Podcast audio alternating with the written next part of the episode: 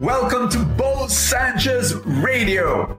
Thank you so much for making me a part of your life.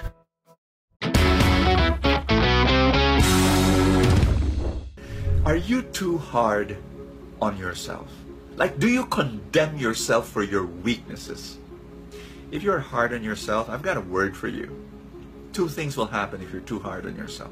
If you're too critical about yourself, if you condemn yourself constantly, two things. Number one, you're going to be hard on other people as well. I met a guy who's very, very critical about other people. It's like every time he opened his mouth, it's about to complain about someone, it's about to judge someone, on and on and on. And, and I, I just came to him and I, I just shocked him. I said, And what about you do you not like? Like, what? What? I, I, was talking about the other person. No, no, about you. What do you not like about yourself? after a while he calmed down kind of kind of became quiet and then started crying because he started sharing to me a sin in his life that he was hiding from even from himself actually.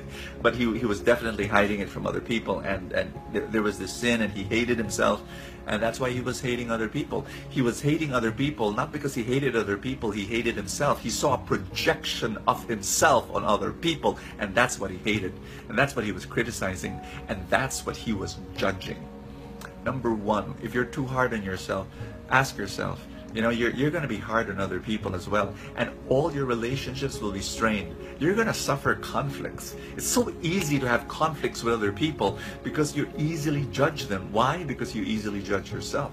Here's number two. You're always going to be discouraged. And you know what? You will never be able to win your battles, your personal battles, and you'll never you'll, you'll never have peace in your soul because of discouragement. Let me tell you, the number one eh, the number one weapon of the devil is not greed or lust it's discouragement. He's going to discourage you because when you're discouraged then you're you're going to give into lust and you're going to give into pride. Are you listening to what i'm saying? So don't be too hard on yourself. Hi my name is bo sanchez and welcome to full tank I love doing this. This is this I do this from Monday to Friday, and and I read the gospel for the day. I pray that it will equip you and inspire you. And our gospel is Matthew 13, and it's the parable of the wheat and the weeds. This is a very very powerful parable, and and the the, the parable of the wheat and the weeds goes this way: landowner plants wheat. That night, his enemy plants weeds. Now remember, this is an agricultural society. And so if you don't like somebody, a farmer, what you do is you plant weeds because then then then his farm gets sabotaged. Okay? So the farmers go, go to the landowner the next day and say, Oh no, there are weeds in the wheat and and, and, and let's pull them out. And the landowner said, No, no, no, let's just wait until harvest. And when you when you're able to harvest everything, then you just separate the wheat. You see, because if you pull out the weeds, you might pull out the wheat. So just wait for the harvest. Wait for the harvest. My dear friend, look around you. Look at church. There are some people who think that the church is holy and that only holy people should be there. And so no hypocrites allowed. You know what? Let me be frank with you. If we're going to not allow hypocrites in the church, it will be empty. because we, we all are hypocrites. We all are mm, have wearing masks. We all are hiding something. And we all are imperfect. My dear friend, the church of Jesus is an imperfect church. It's a messy church for messy people. I'm messy. And that's why we're in church because we need Jesus. If you if you're not perfect, I'm sorry, if you're not imperfect, don't go to church, go to heaven. But the reason why you're in church is because we need Jesus. We need to, Him to heal us. We need Him to repair us. We need Him to fix us up. That's why we're in church. And so, in church, it's a field of wheat and weeds. Same thing with your personal life. You are a field. I am a field of wheat and weeds. And I need to be patient with myself. I need to be kind to myself. I need to forgive myself. That's the only way I win.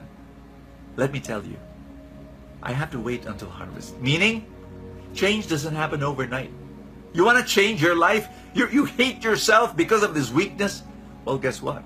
Life is a journey. Because change is not a snap on a finger. Change does not happen overnight. I'm going to say that again. Change is a journey. will you be patient with yourself the way God is patient with you? I want you to enjoy every step of the journey. Oh, I love this message because I know I'm giving you hope right now. And if you're too critical about yourself, if you just hate yourself because you've fallen again and again and again, I'm telling you now, stand up and believe that when Jesus said, here's what the Bible says. If somebody wrongs you, how many times should you forgive that person? 70 times 7, meaning forever.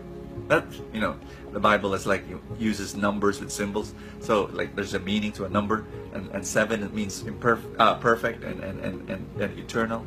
Well, that's what Jesus is saying. If somebody hurts you, just forgive 70 times. And if you, you know, make mistakes, forgive yourself 70 times 7. I'm not saying be resigned to the fact that, oh, I'm a sinner. Well, uh, this is me for the rest of my life. I'm a sinner. No, I'm not saying be resigned. But I'm saying take this journey.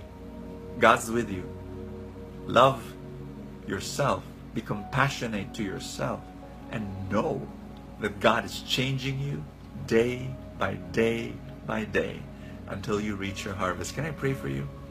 Father, I pray for every person praying with me. I pray for this friend that your Holy Spirit work on him, on her, and I pray that you give that person the spirit of kindness and patience, that this person be patient with himself so that he's patient with other people. I pray that this person learns to forgive himself so he starts forgiving other people. I pray, Father, for compassion. I pray, Father, also for miracles and blessings for this person. In Jesus' name, amen and amen. Are you a parent? If the answer is yes, I want you to listen to our story. My wife and I, we homeschooled our children all their lives. My children are now 22 and 17, so they're all grown up. But when we look at them, we see their values, we see how they make decisions, we see their attitude towards life and God and family, and we, we have no regrets homeschooling them. It was one of the best decisions we've ever made.